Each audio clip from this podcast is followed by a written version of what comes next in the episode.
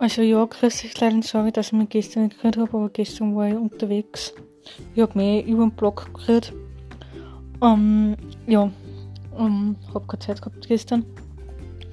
Und der Blog ist zurzeit aktueller und wird auch immer aktuell bleiben. Denn der Podcast, ich werde mich immer mehr mit meinem Freund beschäftigen. Ähm, und wenn ich da keine Zeit habe, ähm, mich nur wie ein Blog. Und es tut mir ehrlich sehr leid.